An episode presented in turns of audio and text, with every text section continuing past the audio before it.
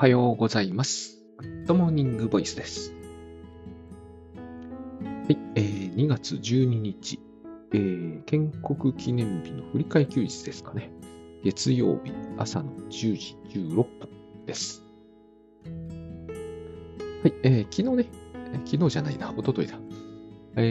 おとといタスクシュートジャーニーの第3回目というのを行って、井上新八さんをゲストでお招きして大変好評、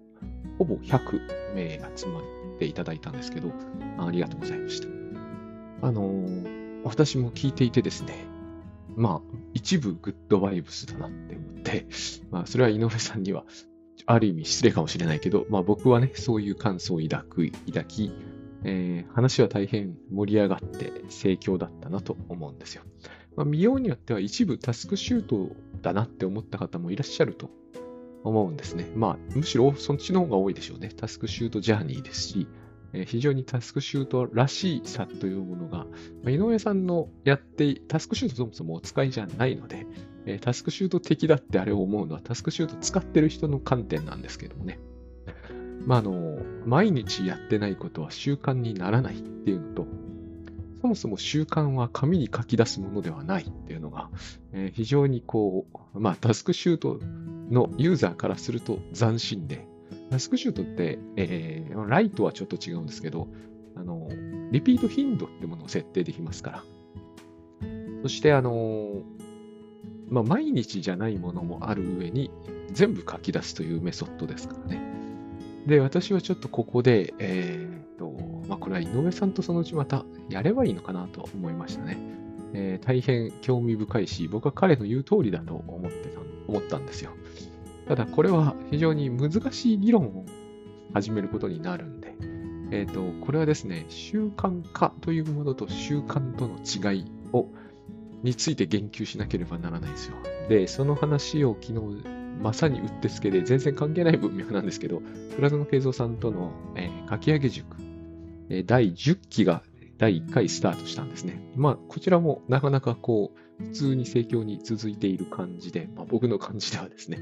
いい感じなんではないだろうかと思っております。で、そこで、いつも通りといいますか、初回普通あんまり言及されないんですけど、でもそんなことはないか。かき上げ塾には基本の型というのがありまして、これを、文章では極力避けようねと。僕は全部避けなきゃいけないとは思わないんですけれども、でも極力避ける意識は、常に持っている方が僕はやっぱりベターだと思います。そういう意味では封印してしまうのが一番手っ取り早いのは確実なんですね。そういうつもりでいないと、のほうずに増えていくという正観的化っていうやつなんですけどね。そうですね、最近ひどいなって思うんですよ。昨日倉園さんも言及されてましたけど、関係性っていう言葉、あれは私はおかしいと思うんですよね。関係と関係性、性全部取るべきだろうと。関係性が、悪くなっているとかって言うんですけど、関係が悪くなっていると全く意味は変わらないのに、ただ性つけてるだけっていう、これももう流行に近いんでしょうけどね。方向性っていうのも僕も非常に気になるんですよ。昨日はその事例は出なかったかな。方向と方向性って、そもそも方向性ってなんだって感じがしますね。僕はすごくします。敵は昔から結構ひどいんですけど、敵は全部取るべきかっていうと、そこはちょっと無理があるケースもあろうと思うんですね。ただ敵も1ページに50個とか出てきたらおかしいわけですよ。でも1ページに50個ペースで喋ってる人は実際はいらっしゃるんですよね。個人的にはっていうのはまだいいと思うんですが、僕的にはとかっていうのは非常に変だなって感じが私はします。でもそれは口語なら全然、スルーしとけばいいと思うんですけど、文章でやっぱり敵がですね、1ページに50個ペースで出てくると、もうなんだかなくていい敵の方が絶対多いだろうという話です。それの習慣ね、習慣化と習慣の違いですよ。なぜここにかがついたんだろうっていうのは考える必要があるだろうと。で、私は取った方が本当は当然いいだろうなと思うんですね。で、タスクシュートは習慣化に役立つ。これはね、しょうがないと思うんですよね。でもそれは習慣になってないっていう意味を案に含んでいるはずなんですよ。この辺の話が実はこういう話ではない文脈で井上さんとのお話は進行しているなというのを私は感じて、非常にいい話だなと思ったわけですね。またできる機会があったらやりたいかなと思いました。まあそうは言っても第4回のタスクシュートジャーニーは高梨さんを今度はお呼びしてですね、お招きして3月30日だったと思いますね。やりますと。第4弾になります。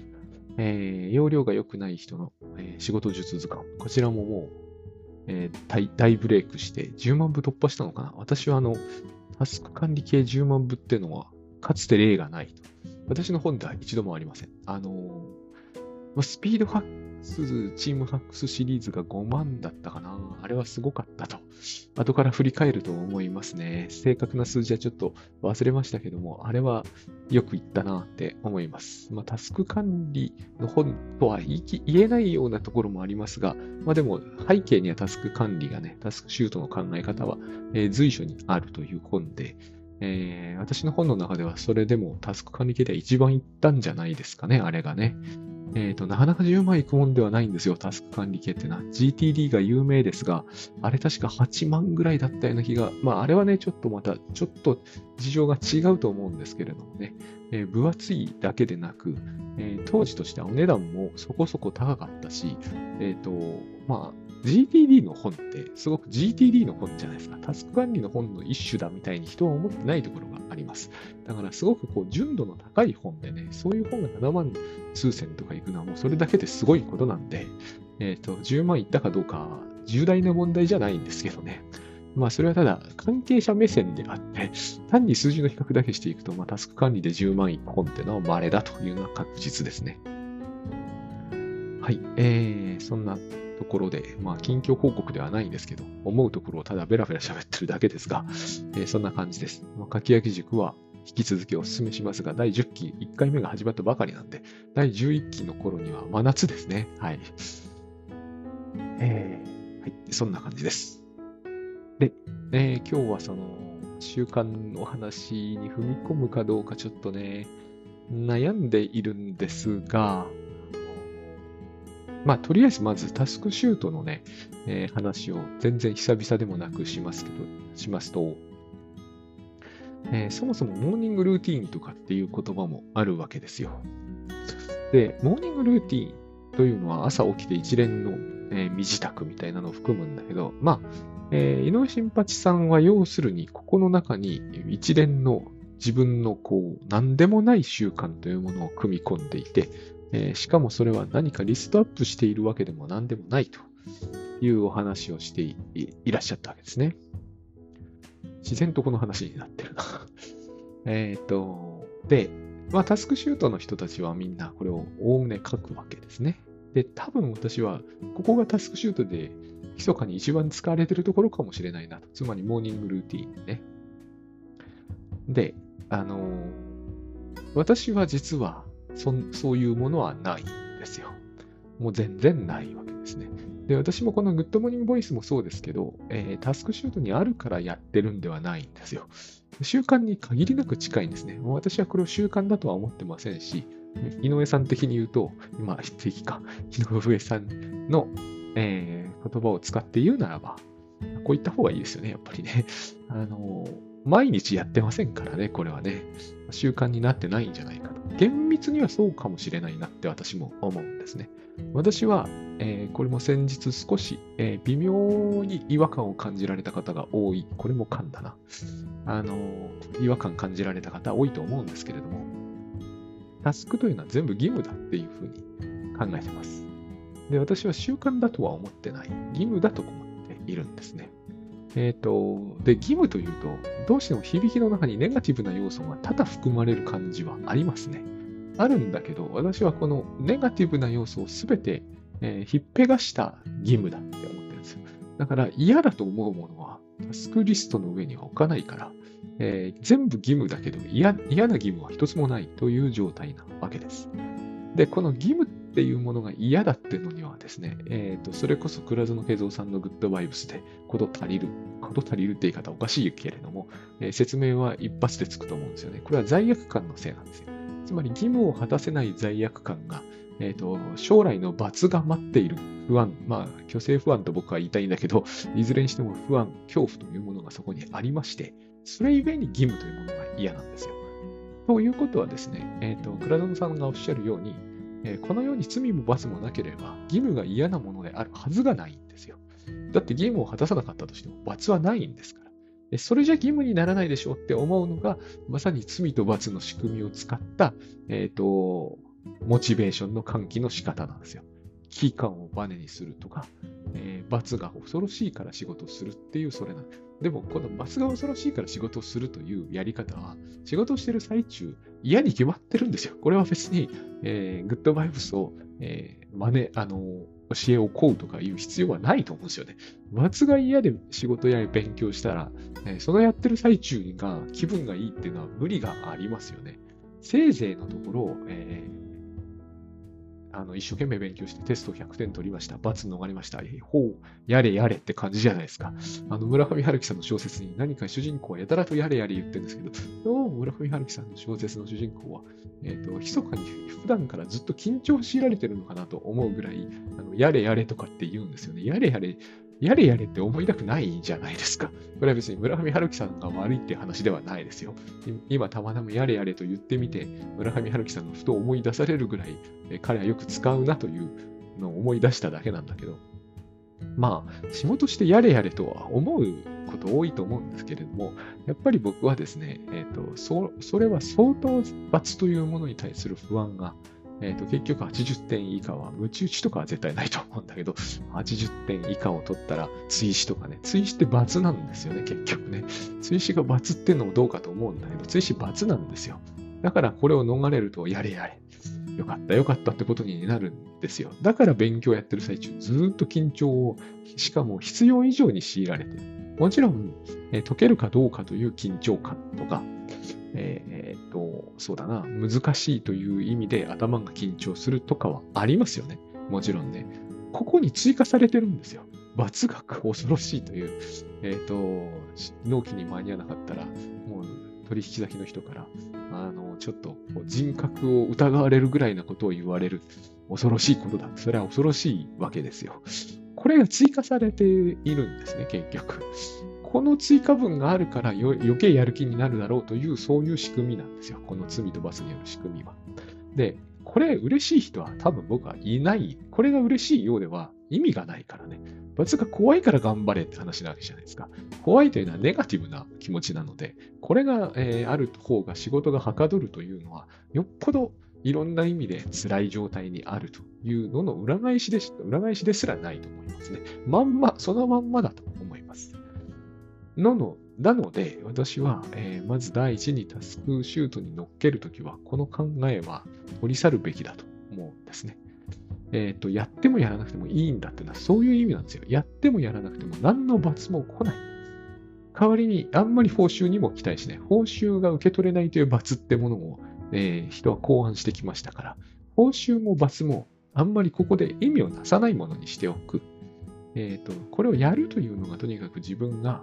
ちょっと大げさな言い方になりますけど、これをやるというのが、つまり自分が生きているということの意味だと。そういう感じにしておくんですね。そうすると、でも実際そうなるんですよ。で、私がよくあんまり、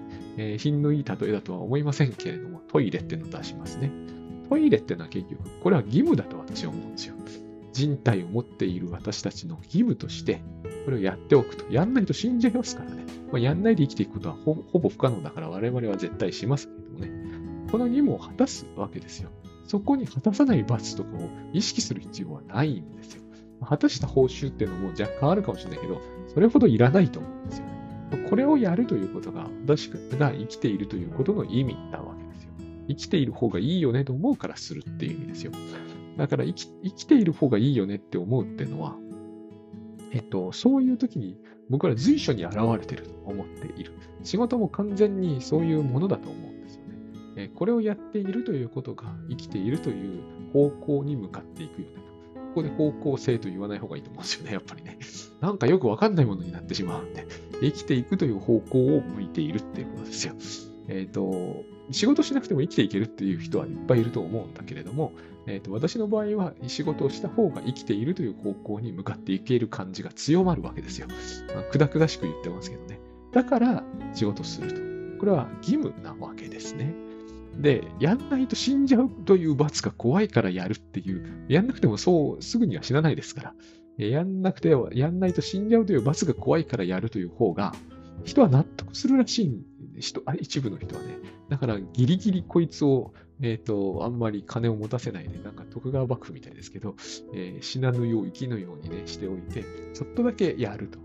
いう給料の仕方だとバリバリ働くだろうみたいな。バリバリ働くかもしれませんけど、その人は潰れるの早いと思うんですよね。やっぱり江戸時代の寿命は、今の人の寿命よりはるかに短いじゃないですか。結局トータルでは何の得もしていないと思うんですよ、ああいうやり方っていうのはね。そんなわけでタスクシュートのリストにあるものは、嫌なものは一つもないと。ただ私はこれを習慣だとは思っていないので、大抵のことはね、習慣のものもありますけどね、もちろんね、絶対それは毎日やるよね。例えば睡眠は私にとっては習慣という意味も大きくありますね。だけじゃないけどね、まあ少なくとも毎日してます。私は絶対に寝るんで、習慣になっているだろうと。お風呂も習慣ですね。やんなくて死ぬわけじゃないけど、毎日入りますね、私は。絶対に。これも習慣だと思いますね。井上さんの言うと、リストになくてもやるでしょうね。こういう意味だと思うんですよ。リストになければ忘れるようなものは習慣とは呼べないと井上さんおっしゃったんだけど、あれは非常に僕は正しいと思います。昨日ノートにも書きましたけどね。リストに上がってないと忘れてしまうとか、いうのは習慣とは言えないと思うだけでなく、僕はもう一つ大事な意味があると思うんだけど、一旦そっち飛ばしまして、だからタスクシュートにあるものに優劣はつかないっていうのがまず大事なんですね。全部価値としてですね、意味としては同じじゃないかもしれないけど、価値としては同じ等しい義務という話になるわけです。食事でもトイレでも執筆でも、確定申告の準備でもお風呂でも睡眠でも等価なわけですね。で、この等価というのはもう一つ、私は大事な意味があると思うんですね。等価というのは、まあ、今ここってことになるんだけれども、これを違う言葉でちょっと説明しようというのは多分今日の趣旨になるんだろうな。等価というのは今ここなんですよ。つまり何かのためにそれをやってるわけじゃないってことですよ。明日の英気を養うために寝るとかではない。そうすると寝るはサブになっちゃうじゃないですか。明日の英気を養いさえすれば寝なくてもいいって話になりますよね。そういう話にはならないということです。だから、お風呂というのは何かのためにやってるわけなんだけど、ある程度は。そうなるんですけど、でもそれが理由でやってるわけじゃないんですよ。等価だからね。何かの階に属しちゃいけない。下についちゃいけないってことですよ。なんか綺麗になるためにお風呂に入るわけじゃないんですよ。まあそうなんだけどね。トイレとかもそうなんですよ。だから、全部何かの下には来ないってことなんですね。だから何かの下には来ないというのは、必ずそこで、なんていうんですかね、よく切り替えっていうじゃないですか。僕あれも気持ちを切り替えるわけじゃないんでね。切り替えっていうのは分からなくはないんだけど、切り替えてないんだけどなと思うんだけど、切り替わるんですよ。全然違う意味。なんかこう、何かのために何かをするとつながりますよね、それがね。例えばなんだろうな。仕事のために英語の勉強するだと、英語の勉強は仕事の会に属することになるじゃないですか。しかも仕事と英語の勉強はつながっちゃうじゃないですか。2つのタスクがつながりますよね。仕事というタスク A のために、英語の勉強という Bがつながる。特にこの種の形を取りやすいのが資格試験の勉強とかなんですよ。資格試験の勉強というもの B が、上位資格試験に受かることにつながり、さらにその資格試験に受かるということは、仕事での、出世のためになるみたいな、こういうふうになるのを割と今の我々の時代は良しとしてたんですよね。でもこればっかりやってると、大概の活動は何かの準備期間になってしまうんですよ。この話も倉園慶三さんが結構前によくなさってましたよね。でこの上下関係がタスクの間にできてしまうと、全部それがまずつながってしまいます。しかもその会に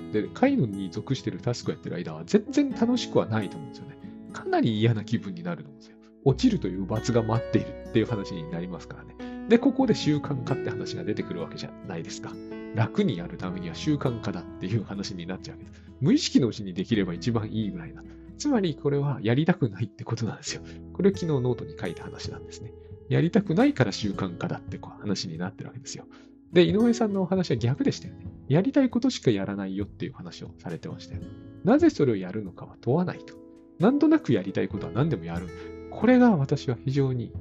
井上さんの話の中で最も大事だと思うんですよ。なんとなくやりたいっていうあれなんですよね。このなんていうんですかね、あまりやる前からクリアにならないのはですね、意識も無意識もそれには反対しないっていう側面があるんですよ。やりたくないけど何としてもやるみたいなのが一番僕は難しい話になると思うんですね。意識が分裂するので、そこはすごくクリアになってしまうわけですよ。やらなければならない。とてもクリア。例えば出世のためには、なんとかの試験に受からなければいけないから勉強しなければならない。めっちゃクリアになるわけですね。でもやりたくない。ここも非常にクリアなんですよ。井上さんの習慣とは全く逆になるんですよ。井上さんがおっしゃった例えば毎日納豆を食べるとかはなんとなくやりたいんですね。でそういうのばっかりだったわけじゃないですか。彼の習慣っていうのはね、大筋そういうものだった。つまりなんとなくやりたいっていう話なんですよ。なんとなくやってみたい。それはなんでそんなに漠然としているかというと、意識も無意識も全意識もひっくるめてこれといった反対の声が出ないようなものはあんまりとんがらないんですね、意識の中で。これっていうものがないわけです。で我々はここがね、すごく昨日そういう話が書き上げ塾で出たんだけど、近代的な問題なんですよ。近代の問題っていうのは何でもかんでもクリアに従うんですよ。だから何かをするなら何かのためにならなければいけないということを、意識が捉えやすいものを良いものだって考える癖がついてるんですね。お金が儲かりやすいとか、そういうので なかったとしても社会のために役に立つとかね、すごくいいものにそういうのが見えてくるのはクリアだからだと思うんですよね。非常にそこがクリアになる。言語化って言葉もこれも「か」がつくんだよな。言葉で説明できるではなんでいけないんですかね。言葉で説明できるものにいい、よしとしやすい。それが特にこう多くの人に納得されるならされるほどより良いっていう話になるんですよね。これが少し行き過ぎたのが植民地主義ってやつですよ。めちゃくちゃ物事がクリアになっちゃっていると。何人は何人より偉いから言うことを聞かせるために奴隷化するとか、そういう話になってしまう。そうすると、もう私の大好きな人たちをどんどん裕福にすることができるって、そういうあれは発想でしたよね。白人とかね、すっごくありえないぐらい物事を鮮明にしていった結果、ああいうことが起きたんで、あそこまで行くのまずいよねっていう話で戦後は構築してきている感じなんですけど、でもそこをぐっとこうですね、クリアにするっていう方を持たないようにすると、なんとなくやりたいっていうのが残る気がするんですよね。これが井上さんのお話になっていた話で、私がタスクシュートではちょっと違うんだけれども、似たようなところに行き着くんだよなっていうのを考えて感じていたところだったんです。つまりあらゆるタスクに、価値の上下はないと。何かのために何かはしない。でそれ自体、この言い方がね、もう少し、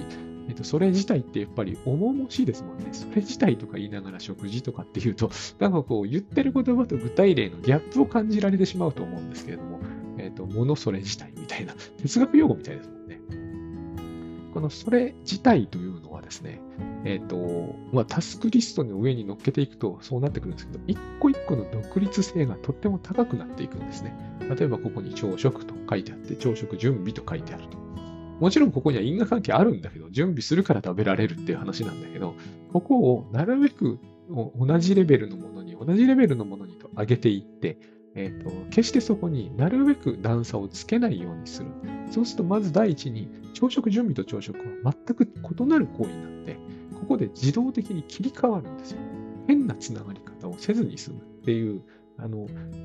いつまで経ってもそれがやめられないとかね、いわゆるダラダラしてしかも辛いっていうような事態はなくなっていくわけです。一個一個で完結するの。この完結って大事なんですよ。完結というのはそれが、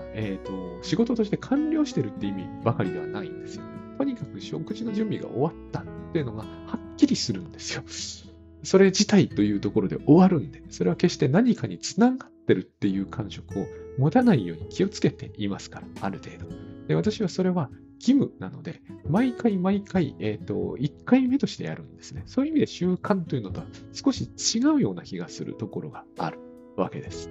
一つ一つは習慣とかルーティーンの産物というよりは、一回一回やって、一回一回で終わるんですよ。一期一会って言葉の方がですね、僕には、あってはいるんだけど、これもちょっと仰々しいというか、まあ、古色騒然としていると言いますか、そこって、なんつうのかな、大したものをやってるというつもりはないんですよね。ただ食事の準備をしてるだけなんですよ。そういう意味では、井上さんのあの感覚が近いんですよね。なんとなくやってるっていうのと、なんとなく義務を果たしているっていう感じなんですよね。この辺をちょっと、この辺をそれこそ言語化が難しいっていうやつなんですよね。言葉での説明がね、思うように言ってないんです。私の中では。で、さっきにちょっと出した無意識ってやつですね。その無意識がですね、反対するようなパターンに入らないように気をつける。つまり、このタスクに上下関係を持ってしまうと、無意識という、もう無意識に反対されているケースがすごく多いからこそ、タスクに上下関係がつくんですね。タスクの上下関係というのは、結局のところ、まあ、ここはしょうがない。こういう言葉だと思ってください。エディプスなんだということ。お父さんが決めてるわけです。お父さんというのは父親って意味ではない、この場合。まあ、父親がお父さんじゃないなら何なんだって感じなんだけど、例えば、まあ、そういうケースは少ないけど、総理大臣とかが決めてる。つまり、社会の方に何かそれに良しとするものがあるから、例えば会社が存続していけるわけじゃないですか。タスク関係、タスクの上限というものがつくというのはですね、例えばゲームをやるより勉強する方が偉いんだっていうのは、社会の価値観というものがそのタスクに反映されている。私はこれをまず排するべきだっていうのを実際には言いたいわけですね。タスクというものが、自然とお金が稼げるような、同じブログを書くならアフィリエイトでもついでに儲けておく方がいい感じがするっていうのは、つまりお金を儲ける方が、社会で生きていく上で偉い感じがするっていう、それは誰かがそう決めたからそうなんですよ。これをタスクにいちいち盛り込ませるというのは、結局のところ依頼人というものの上下関係を、こっちで勝手に感じてしまってるっていう意味なんですね。お金を10万円くれる連載の、例えば角川さんはなんかよくわからない、同好会のようにしてやってるメールマガジンより偉い感じがするとかね。そうすると角川さんからの依頼のタスクの方が、なんか重要度が高いみたいな、重たいタスクとかって言うじゃないですか。それは重要度が高いタスクというものを決めてしまったが最後、例えば1回500円しかもらえないメルマガよりもこっちの方がずっと大事だって思うわけですよ。そうするとこの大事なタスクをする実行して、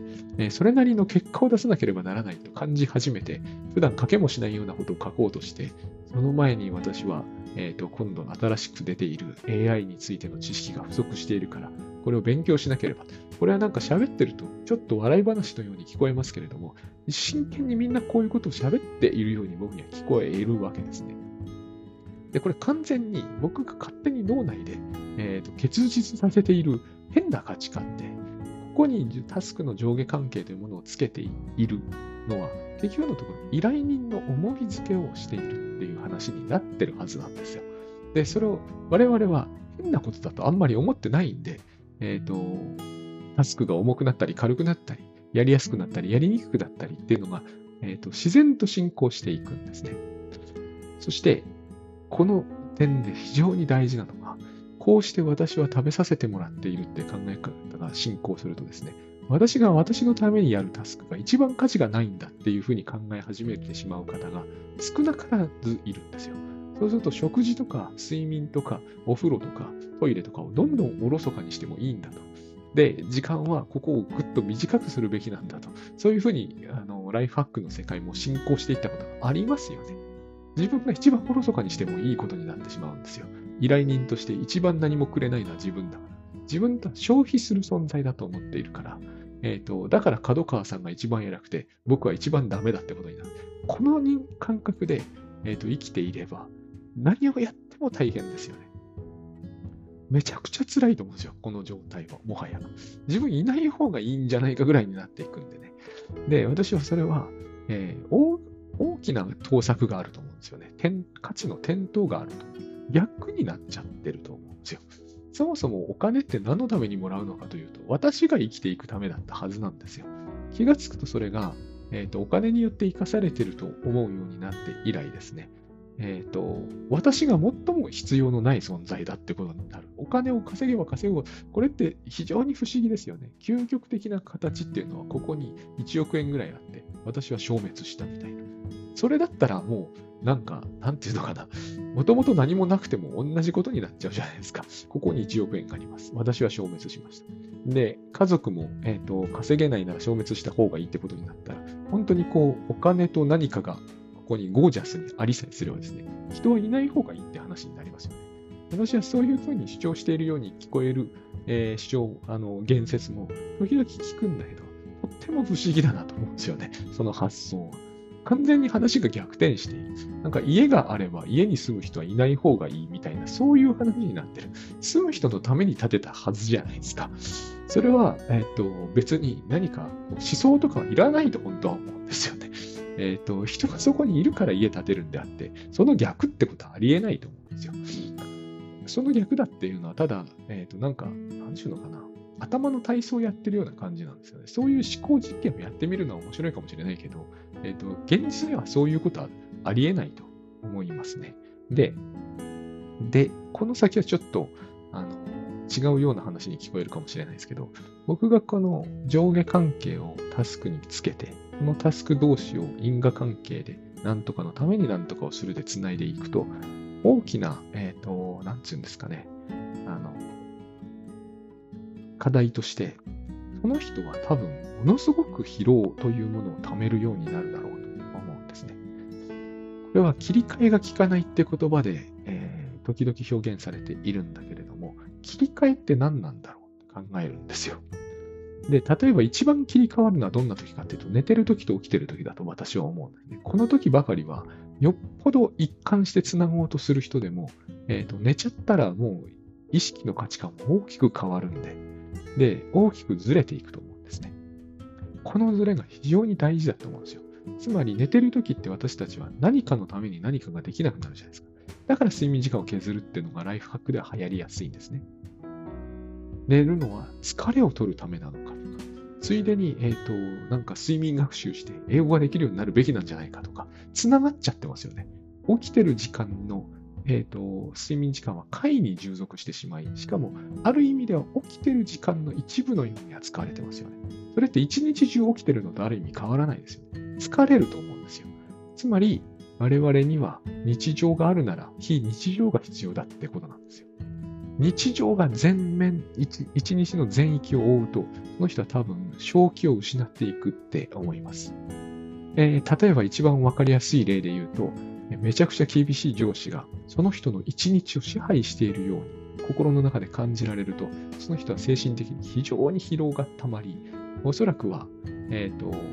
精神的な意味では正気を失い始めていくと思うんですよ。寝てる時間がその上司の仕事のためという位置づけに入っていくと、寝てる時間も起きてる時間の一部になってしまう。食事をしてもお風呂に入ってもその上司のために仕事をしている時間の一部になってしまう。こうしてあらゆる活動のアクションの色が同一の色に変わっていくんですよ。その上司のために生きているって形にだんだんだんなっていくんですよ。私たちはそういうふうに生きたくないからお祭りとかをやるわけですよ。日常と非日常を分ける。これが一番簡単な分け方なんです。それが一日の中でどこに現れるかというと、睡眠以外は考えにくいと思うんですね。睡眠と起床は日常と非日常なんですよ。非日常がない方がいいっていうのが、ある種の生産市場主義的なやつなんですよ。あれをやるから我々は疲れるんですね。疲れってどう取ってるのかっていうのがここでは問題になると思うんだけど、少なくとも疲れというのが睡眠で取れるのは、私は寝てるからっていう説明では不十分だと思うんですよね。あそこはやっぱり日常ではないからなんですよ。非日常というか日常ではないからなんですよ。異なる時間が必要なんですね。で、私はそういう意味では全ての時間は異なっているほどいいと思うんです。クラソンさんがグッドバイブスで疲れないって話を割と 最初の時から一貫しておっしゃってるんだけど、これはまあ肉体が疲労することはあっても、究極的には我々はすぐその疲労からは回復しうるっていう話をされていると思うんですね。で、ツイッター眺めているとよくですね、疲れが全然取れないとか、ずっと寝てなければならないみたいな話をされている方がところどころでポストね、している方がいらっしゃるんだけれども、私はそういう方のツイートを追っていくと、いつもこう、非日常がすごく狭められているっていうのを発見する気がするんですね。まあ、これは、あれですよ、科学的根拠はないし、統計的な根拠もないし、何の意味もないことを喋ってるんだけど、私が自身も昔から疲れやすいなって思ってたんだけど、今は全然疲れるって気がしないですね。で、疲れたなって時々感じることがあるときはいつもこれが起きてる。例えば誰かに怒られているみたいなのが怖いっていうのは、日常が同じ色で一色に塗りつぶされていくわけですよ。その人が怒っているっていうのを気にしている時間帯っていう意味で、何をやっていても同じになってしまうんですね。トイレにいてもお風呂にいても怒ってるんじゃないかなっていうのを気にしている。この生き方が我々を疲れさせる。つまり疲れってのはですね、いわゆる肉体的な疲労とは異なるものだと思います。ある時間を長く生きすぎていると疲れるんですよ。だから一期一会がいいんですよ。すべての時間が独立しているように生きるっていうのが僕は理想的だなっていうふうに、何よりも疲れるってことがなくなるなと。すぐに非日常に入れますから。つまり本を読んでるってことは、もう本を読むって方向に、なんちゅうんですかね。これもどうしてもうまい言い方がないですよね。全集中みたいになっちゃうんですよ。つまりそれは残さないってことなんですね。無意識も意識も全意識も全部そこに入り込むということによって、さっきまであったこととは別の世界に入れるというような意味なんですね。で、これを活動ごとに、食事なら食事の時間に全域入ってしまえばですね、その前に起きたことというものは関係なくなるわけです。これがあるがために、私は何かのために何かをするというふうに、全てのタスク、アクション、時間、行為をつないでしまうのが非常に、私だったらもう二度とやらないと思うようになったんですね。で、そう思ってやっているととっても楽なんですよね。少々難しいことがセミナー最中とかにね、少々難しいことが起こったとしても、そこで厳しいことアンケートで書かれたとかが起こったとしても、即座に消えてしまうんですよ。私の頭の中では。本を読めば消える。お風呂に入れば消える。なんならトイレに行くだけで消えるんですよ。